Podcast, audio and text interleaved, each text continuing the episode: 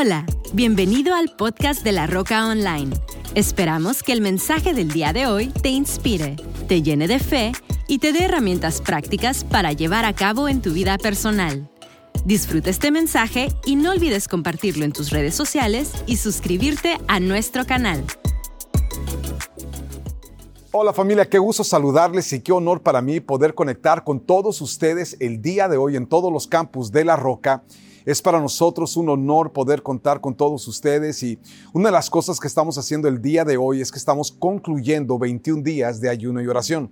Durante estos 21 días hemos venido enseñando acerca de fe porque una de las cosas que nosotros sabemos es de que lo que 2023 traerá para nuestras vidas va a requerir que seamos personas que le creemos a Dios. No porque vengan cosas difíciles o duras, sino porque le creemos a Dios por grandes victorias. Y cuando tú sabes quién es Dios, tú sabes que Dios está siempre dispuesto a hacer aquello que tú y yo estamos dispuestos a creer. Así que el día de hoy saquen sus notas, por favor. Vamos a continuar nuestra serie que arrancamos hace semanas atrás y una de las cosas que sabemos es de que Dios nos quiere dar su vida y venimos hablando en esta serie acerca de Zoe. Esa palabra Zoe es una palabra griega que significa vida y la vida es la vida que Dios quiere darnos. No solamente es vivir, para muchas personas su vida en la tierra es subsistir. Pero yo quiero que sepas que cuando tú y yo nos conectamos con Dios, dilo conmigo, cuando me conecto con Dios, lo que ocurre es que Dios te conecta con su vida. Y en Juan capítulo 10, versículo 10, quiero que lo veas conmigo, dice, el propósito del ladrón, digan todos conmigo, propósito. Otra versión dice el propósito de Satanás. O otra versión dice el diablo vino para robar, matar y destruir. El propósito del ladrón es robar, matar y destruir. Pero mi propósito, Jesús hablando, mi propósito es darles una vida plena, una vida plena y abundante. ¿Qué quiere Dios darnos? Una vida plena. Entonces cuando tú y yo celebramos a Jesús y cuando hablamos de Jesús, tenemos que identificar el propósito de Jesús. Jesús no llegó a la tierra para establecer una nueva religión. Jesús vino a la tierra con un solo propósito, darnos vida y vida en abundancia. Dilo conmigo, Jesús vino para darme vida y una vida abundante. Entonces cuando tú y yo entendemos esto, dices, bueno José, entonces ¿por qué tanto Cristo creyente vive en pobreza? Porque tú y yo podemos tener una víspera o una perspectiva de Jesús distinta a su propósito.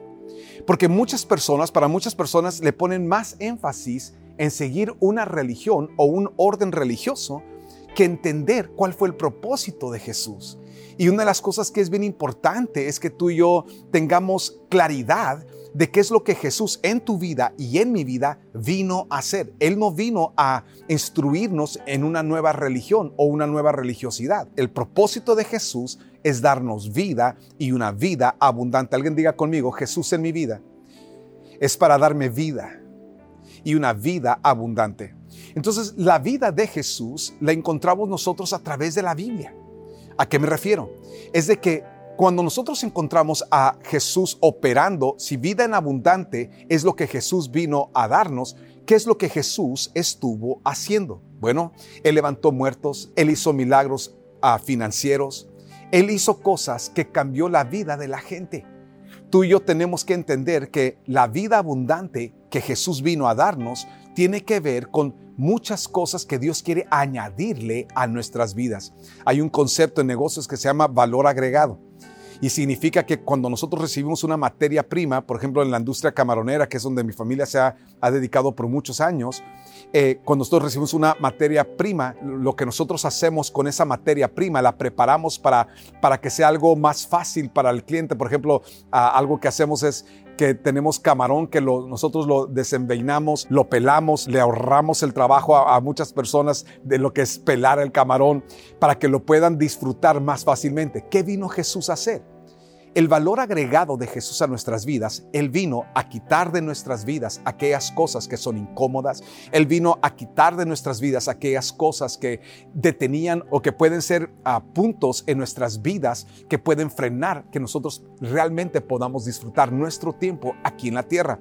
Entonces, cuando tú y yo entendemos el papel de Jesús, es importante entender de que Jesús en tu vida y en mi vida lo cambia todo lo cambia todo. Entonces, ah, quiero establecer este punto. Zoe, o sea, la vida de Jesús, la vida de Dios que recibimos con Jesús, cambia todo. ¿Y ese todo qué significa en tu vida? Ese todo qué significa para tu familia? Ese todo qué significa en nuestra ciudad? Hablar de Jesús no es hablar de religión, es hablar de una vida, de un estilo de vida de una nueva vida, pero no es una vida nomás repitiendo el pasado, no, es algo nuevo que Dios quiere hacer y lo hace a través de la persona de Jesús. Entonces, cuando por fe recibimos el señorío de Jesús, quiero que notes tres cosas que van a ocurrir en nuestras vidas o que deben de ocurrir en nuestras vidas. Cuando por fe tú y yo creemos, bueno, Jesús vino, el propósito de Jesús fue darme vida y vida en abundancia. Entonces, déjate oír tres cosas que ese Zoe hace por ti. Número uno, la luz llega a nuestro interior. Alguien diga conmigo, luz llega a mi interior. En Juan 1.4 dice la escritura, en él estaba la vida, hablando de Jesús, y la vida era la luz de la humanidad. La luz brilla en la que? En la oscuridad y la oscuridad jamás podrá apagarla. En otras palabras, si hay algo que ocurre cuando Jesús llega a tu vida, es que Jesús ilumina las cosas oscuras de nuestras vidas.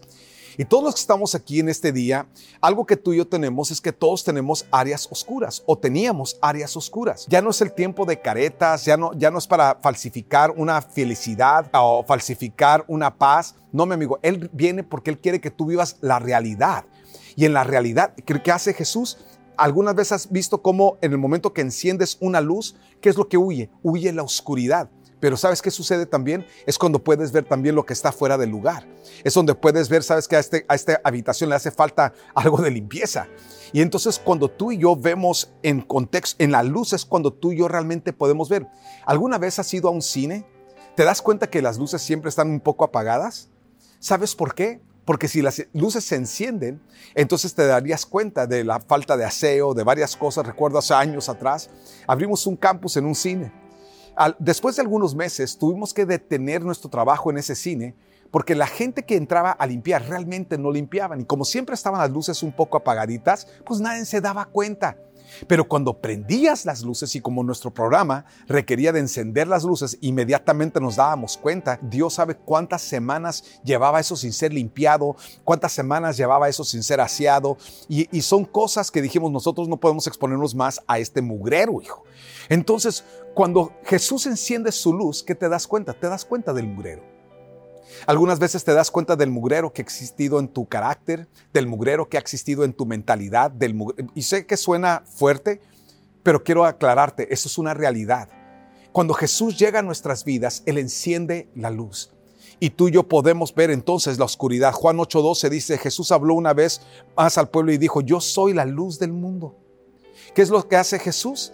Él brilla, Él brilla para que podamos ver la oscuridad. Si ustedes me siguen, no tendrán que andar en la oscuridad, porque tendrán la luz que lleva a, ¿qué cosa? Que lleva a la vida. Entonces cuando Jesús llega a tu vida, Él ilumina para que tú y yo podamos disfrutar la vida que Dios tiene. Él no es para juzgar, Él no brilla para juzgarte, Él no brilla para condenarte. Jesús mismo dijo, yo no vine a condenar al mundo, sino que el mundo a través de mí sea salvo. Entonces te das cuenta que Él vino a salvarte de las cosas oscuras que hay en nuestras vidas. Cuando Jesús llega a tu vida, número dos, un cambio ocurre en nuestro espíritu. Cuando Jesús llega a nuestras vidas, no existe un cambio en tu físico. Si eras pelón, sigues pelón. Si eras greñudo, sigues greñudo. Si eras alto, sigues alto. Si eras chaparro, sigues chaparro si eras gordo, sigues gordo, hijo. Si eras, si eras flaco, sigues flaco. Escucha lo que te voy a decir. Donde ocurre el cambio es en nuestro espíritu. Segunda de Corintios 5:17. De modo que si alguno está en Cristo, nueva criatura es. Las cosas viejas pasaron y aquí todas son hechas nuevas. ¿Qué hizo? Entonces, ¿qué es nuevo? Lo nuevo es lo que soy en mi espíritu. Todavía tengo que ah, luchar contra todo lo que le metí a mi mente. Todavía tengo que luchar contra todo lo que le metí a mi cuerpo. Pero lo que es renovado en un instante es nuestro espíritu. Nuestro espíritu. Rick Warren dijo algo bien interesante. Dijo, yo quiero cambiar mis circunstancias, pero Dios siempre quiere cambiarme a mí. Entonces, cuando tú y yo aceptamos a Jesús, ¿dónde empieza Jesús a trabajar? En mi espíritu. Y a la medida que tú y yo vamos creciendo espiritualmente, ¿qué es lo que va sucediendo? Más luz está brillando en nuestro interior.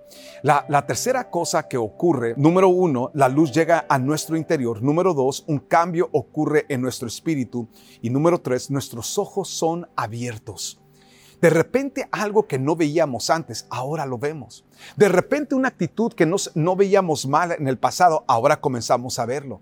Hay cosas que no, que mientras estás medio cieguetas, medio ciego, ah, no lo ves. No ves algunas veces el daño que le estás haciendo a tu esposo o a tu esposa o a tus hijos o a tus padres. No vemos el daño que le hacemos a nuestros empleados o a las personas con las que trabajamos. ¿Por qué? Porque muchas veces hemos vivido una vida de ciegos. Pero cuando llega Jesús, alguien diga conmigo, cuando llega Jesús a mi vida, lo que ocurre es que Jesús abre nuestros ojos.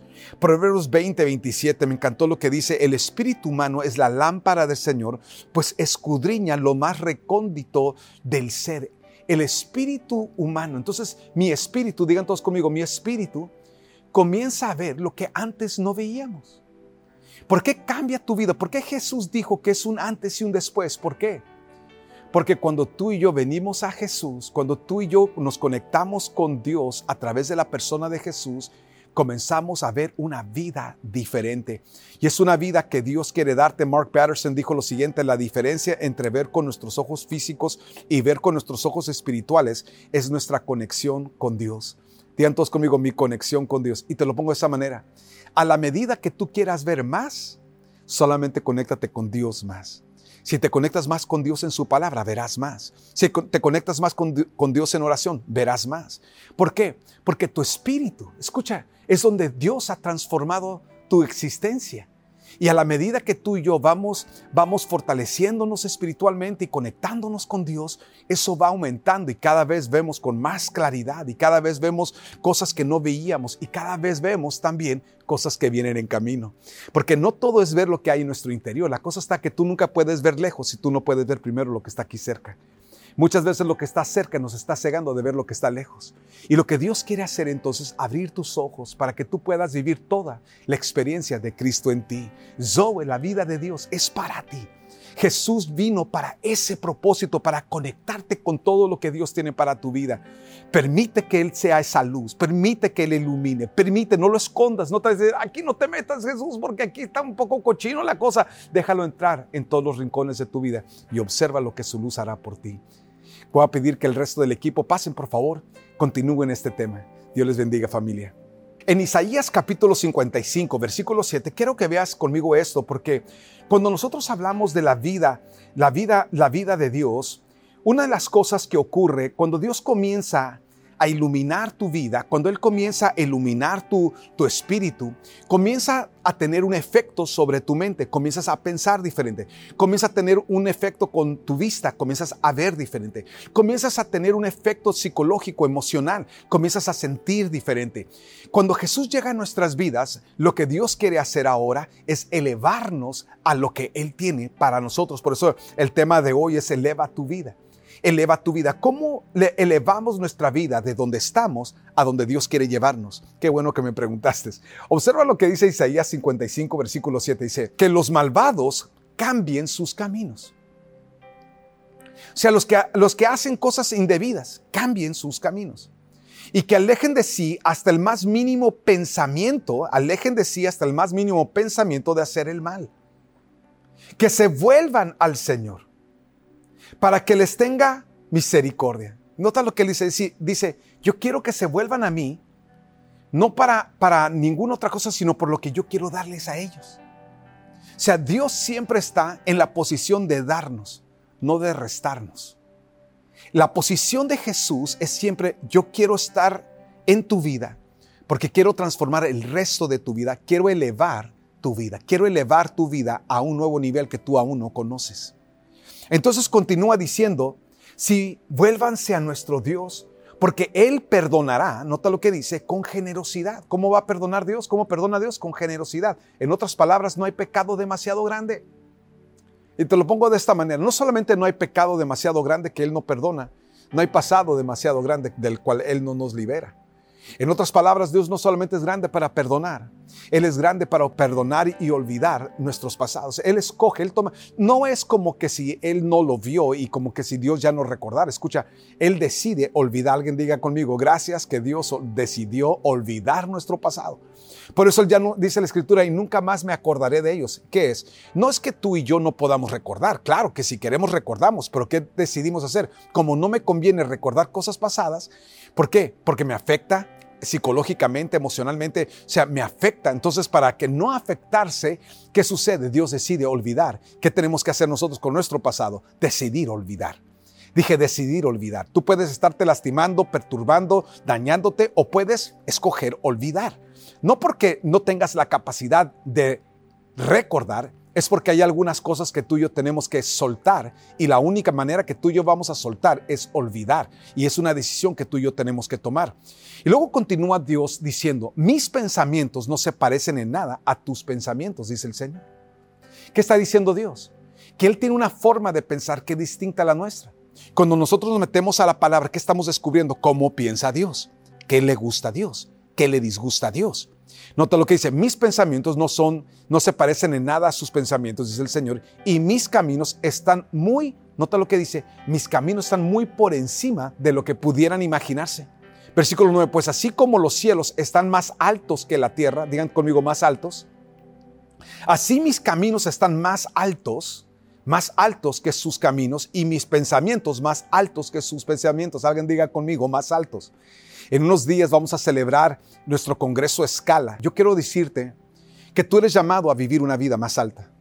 Dije, eres llamado a vivir una vida matrimonial más alta, eres llamado a vivir una vida financiera más alta, eres llamado a vivir una vida en tu salud más alta. Pero si tú quieres vivir en la cima, tienes que ser una persona que estás dispuesto a dejar que los caminos de Dios se vuelvan tus caminos. Así como lo oyes. Porque tu pasado te ha limitado a tu presente. Pero cuando tú y yo podemos conectarnos con los pensamientos de Dios, cuando tú y yo podemos conectarnos con la mentalidad de Dios, entonces tú irás de donde tú estás a donde Dios te quiere llevar. Y te encontrarás en qué? En el Zoe, en la vida que Dios intencionó para ti. Elevar tu nivel de vida no tiene nada que ver con tu manera de gastar. Tiene todo que ver con tu manera de vivir, con tu manera de pensar, con tu manera de planear, con tu manera de trabajar con tu manera de hacer todo lo que tú y yo hacemos. Y yo quiero que sepas que hay un llamado de Dios el día de hoy sobre tu vida de que te eleves. Dije, es tu tiempo de elevarte. Entonces, si vas a vivir en esa elevación, número uno, eleva tus pensamientos. La Biblia dice, como el hombre piensa dentro de sí, tal es él. En otras palabras, tu vida es el resultado de tu forma de pensar. Para muchas personas eso ha sido, su forma de pensar ha sido su mayor limitante. Porque lo que más está limitando la forma en que tú puedes a, soñar en grande, porque no es de soñar en grande, es trabajar en grande. O trabajar como los grandes. Es, es, es vivir diferente, es hacerlo diferente. Jeremías 29, versículo 11 nos enseña algo acerca de Dios, porque yo sé los pensamientos que tengo para ti, dice el Señor. Son pensamientos, digan conmigo pensamientos. En otras palabras, los, son pensamientos de bien y no de mal para darte un fin y una esperanza. En otras palabras, la forma de pensar de Dios siempre está pensando en cómo bendecirnos. Yo te hago una pregunta, ¿qué es lo que tú siempre estás pensando? Alguien dijo esto, la, la vida es el resultado del pensamiento más prevalente en nuestras mentes. Esa es la razón por la cual Dios trató tan fuerte con Josué. Está Josué viviendo el luto de Moisés cuando Dios se le aparece. Y, entre otras cosas que le dice, le dice, y este libro de la ley, o sea, su palabra, no se apartará de tu boca, sino que de día y de noche meditarás en él para que hagas y guardes conforme a todo lo que en él está escrito, porque entonces harás prosperar tu camino. Nota lo que dice, harás prosperar. No dice yo te voy a prosperar tu camino, no, dice harás prosperar tu camino y todo te saldrá bien. ¿Será que nuestros pensamientos tienen todo que ver con prosperar nuestro camino?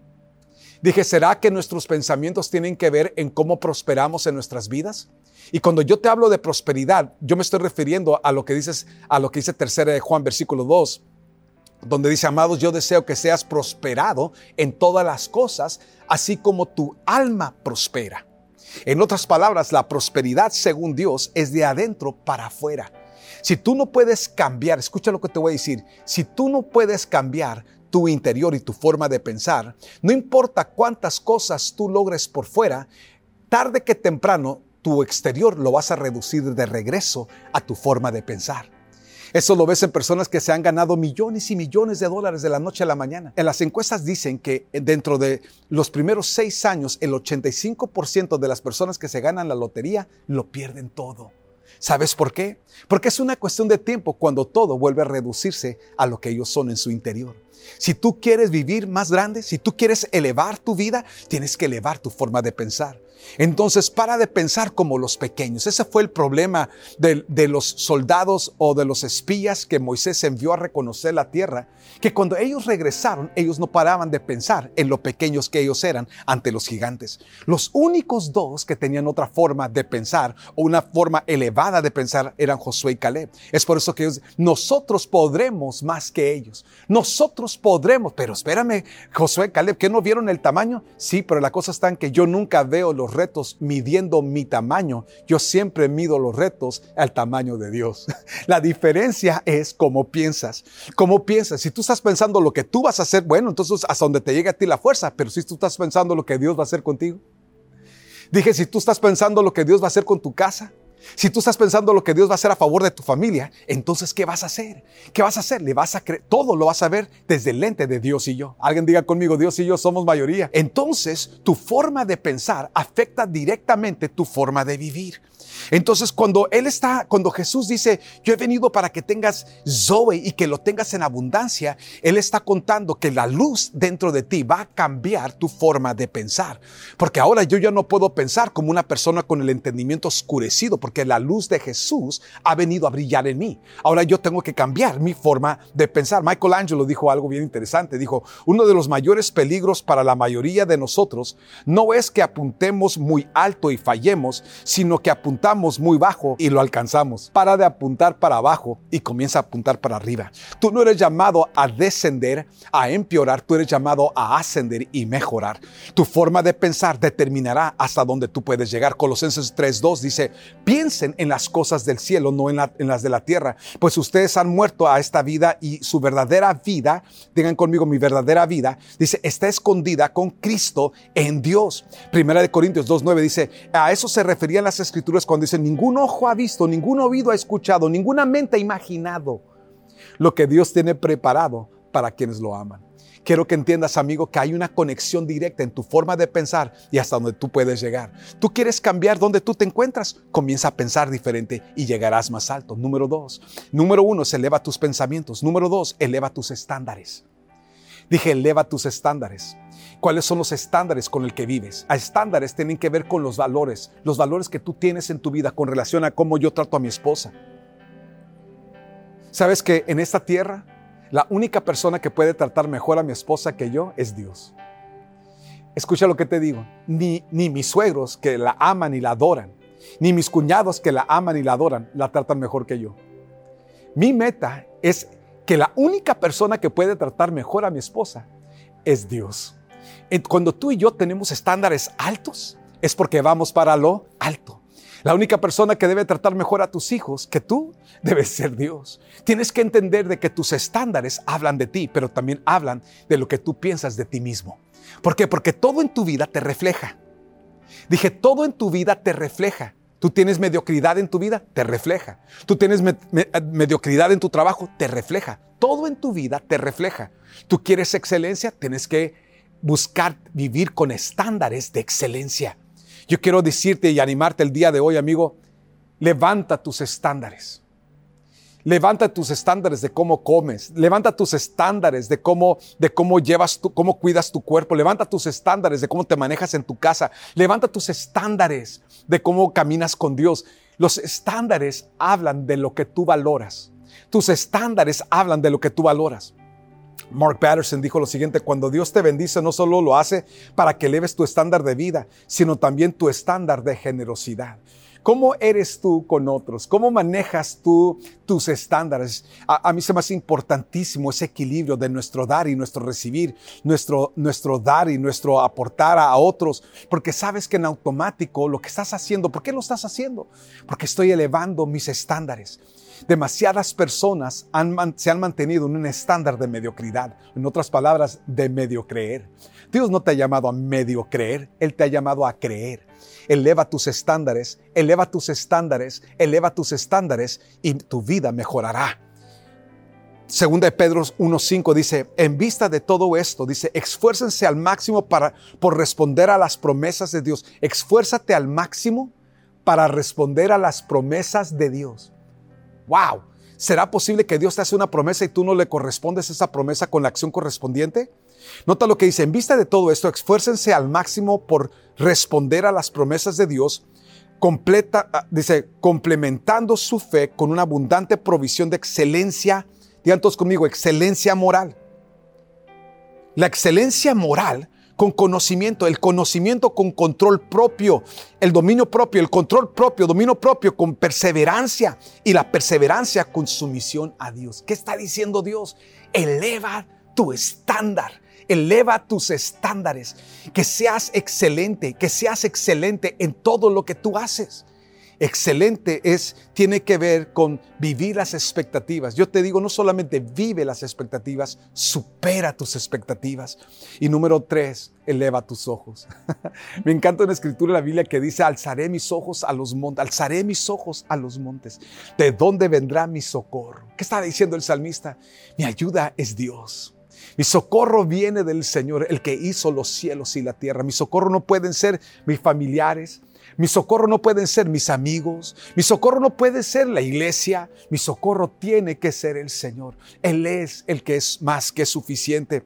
Colosenses 3.1 dice, ya que han sido resucitados a una vida nueva con Cristo, pongan la mira en las verdades del cielo, donde Cristo está sentado en el lugar de honor a la derecha de Dios. Nota lo que dice, pon la mira en las verdades del cielo. ¿Qué es lo que el cielo habla con relación a tu situación? ¿Qué es lo que el cielo habla con relación a tu familia? ¿Qué es lo que el cielo habla que puede suceder si tan solo puedes creer? Yo quiero decirte, amigo, que Dios te ha llamado a una vida más elevada.